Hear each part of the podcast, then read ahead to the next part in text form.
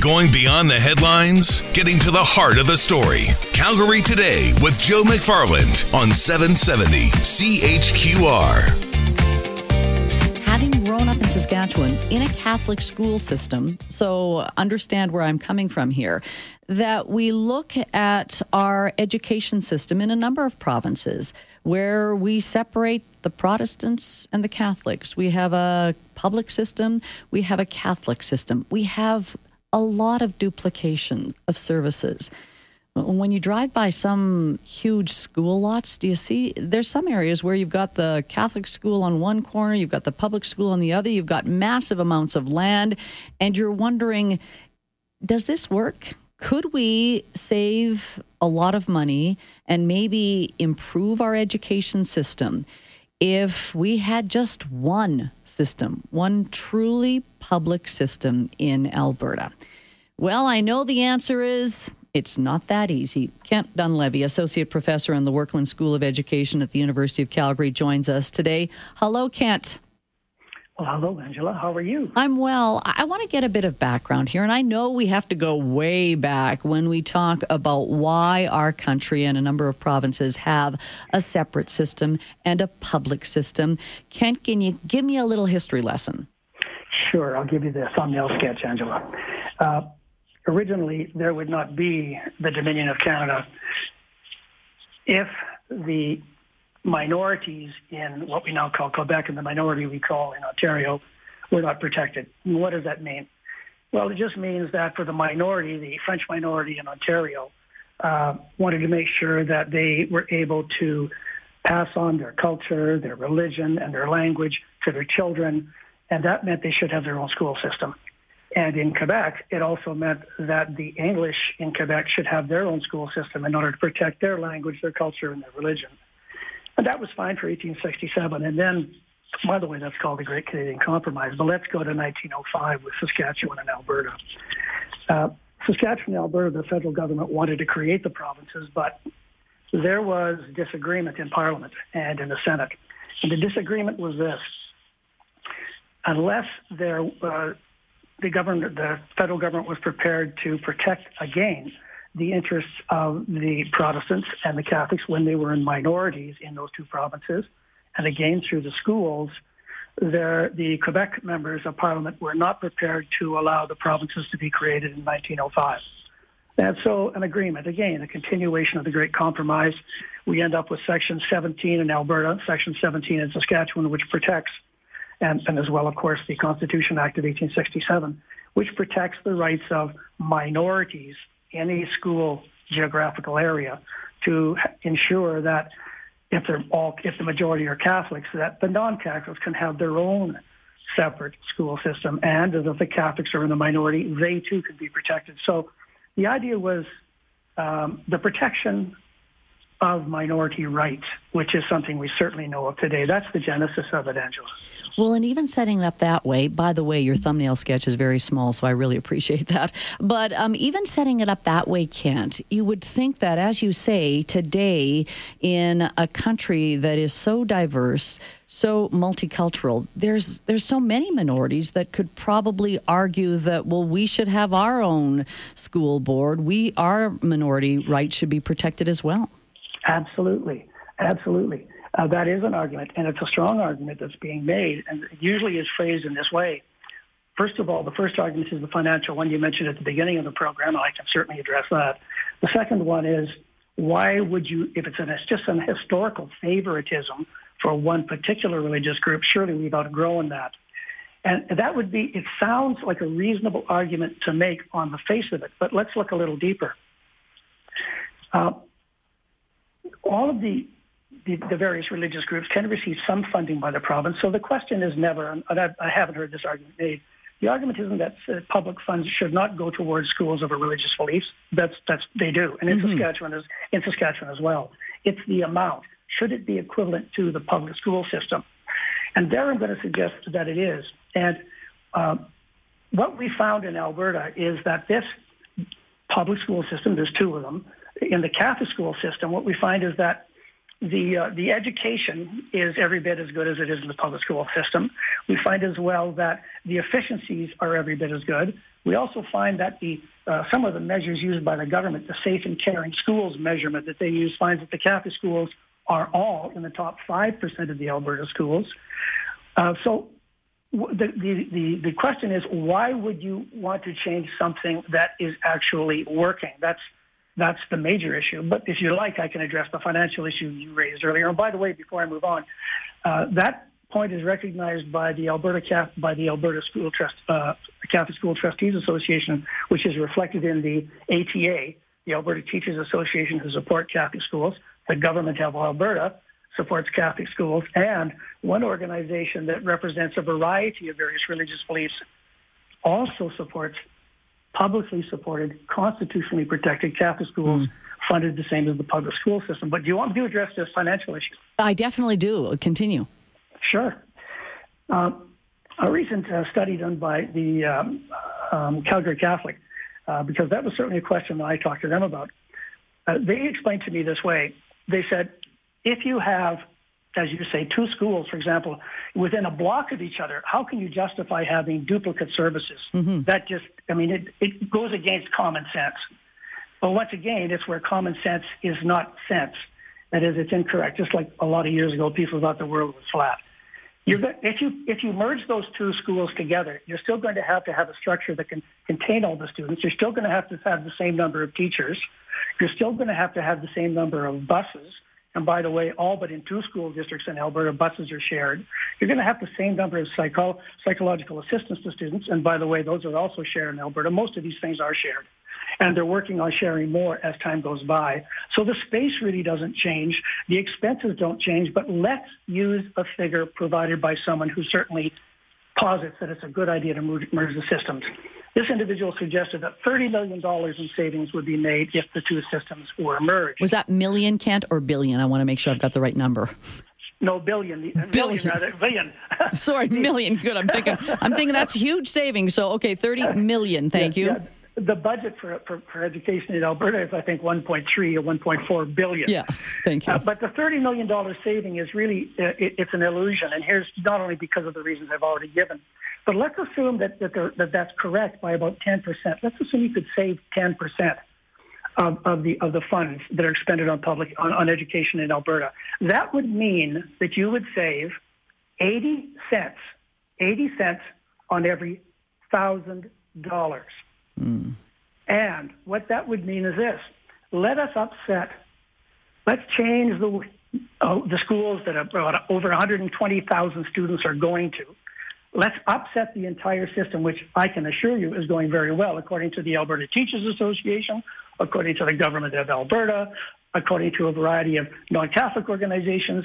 Uh, let's change all that to save 80 cents on $1,000. To me, it doesn't, doesn't wash. Hmm. Okay, hold on, Kent. Uh, great arguments you've laid out for us. 403 974 8255. Would love to have your thoughts as well on this. Kent saying that as much as you think, why don't we just combine them? It's not as big a savings as you would think. We are back after this talking about the whole idea of why we have a separate school system, well, the Catholic school system in Calgary and the public school system. Kent Donlevy is Associate Professor at the Werklund School of Education at the University of Calgary and laid it out as far as the arguments go when anyone would say, well, let's just have one system altogether. Kent, I'm getting a number of texts, and, and one of them being, why do we have religion in schools anyway? And I mean, do you have to go back again to the constitutional argument? Because is there an argument to be made that the churches, whether it be a temple or a church, should be handling the religion and education should be handling educating students? Well, here, here, here's my, my point. I, I think the, if I can phrase it. I think this is what the person is asking. In a public school system, why is there religion? Did I get that right, Angela? Uh, yeah, in a publicly funded school system, because they're obviously talking about publicly funded through the Catholic system, and you have religion. Good. Well, inherent to the question is this, just before I uh, address it directly. Catholics and the non-Catholics who send and want to send their children to Catholic schools are also part of the public.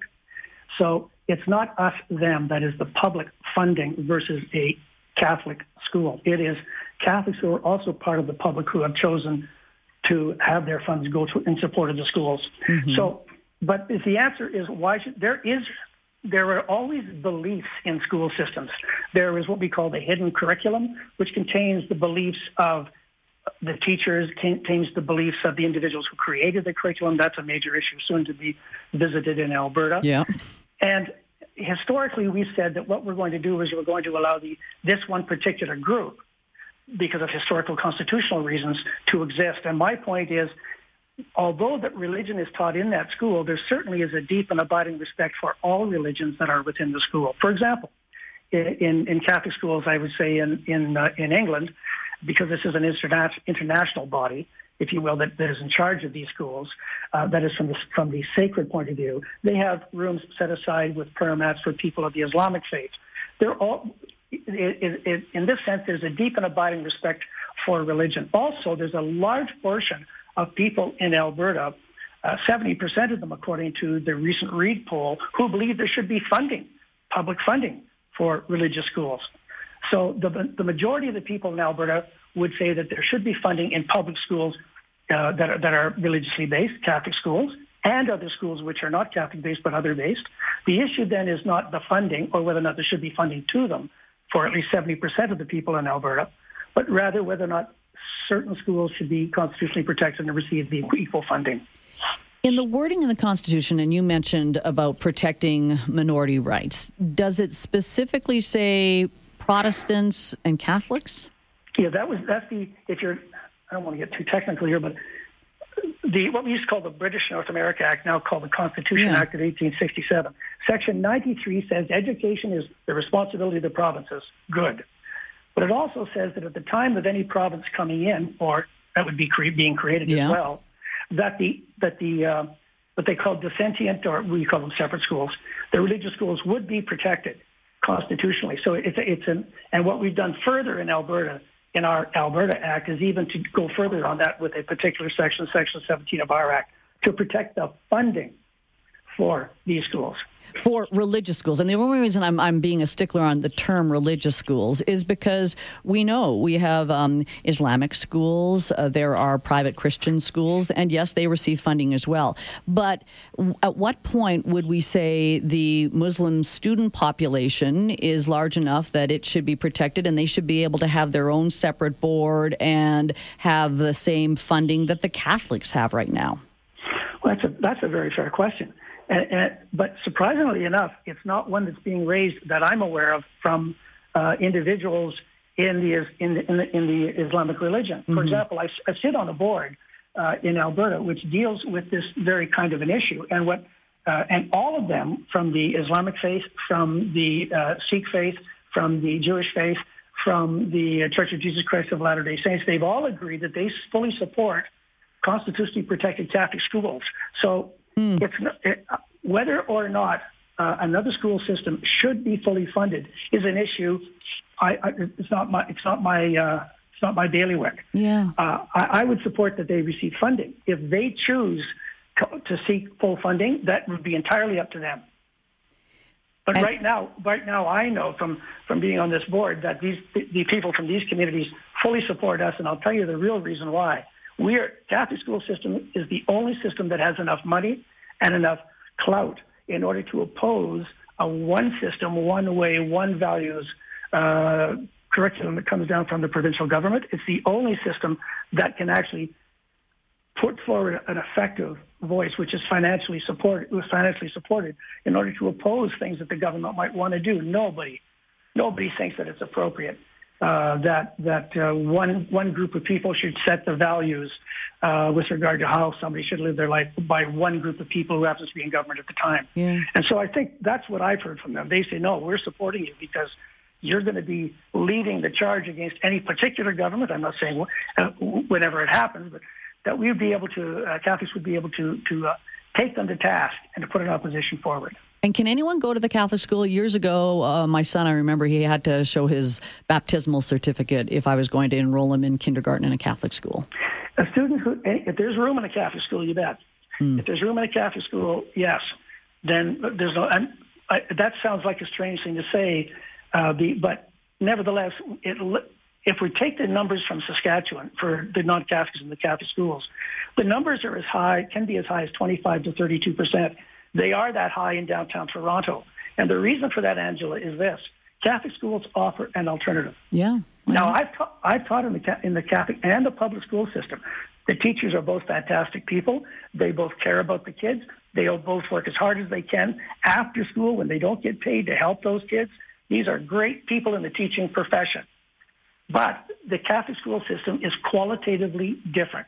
And that attracts a lot of people, particularly immigrants, particularly people from the Islamic faith, particularly people from the Church of Jesus Christ of Latter-day Saints, mm. because they want to be in a school system which values and allows to be taught their particular religious views and values. And let me give you an example. The, in Saskatoon, the Catholic uh, Catholic school in Saskatoon, Holy Cross, has a, had a their senior ring. The per, the major fellow who was elected uh, in grade 12 was a, an Islamic student, and the same was true in another Catholic school. It doesn't really matter what faith you're in that you that you believe in in a Catholic school. You are treated with respect, and that is the way it is. Look. Kent, I'm, I'm, I'm, I'm up against the clock, but I'm so glad we had the conversation and the history lesson, and I'm sure it's a topic we will revisit down the road. I appreciate your time. Angela, anytime, call me. You bet. Kent Donlevy, Associate Professor in the Werklund School of Education at the University of Calgary.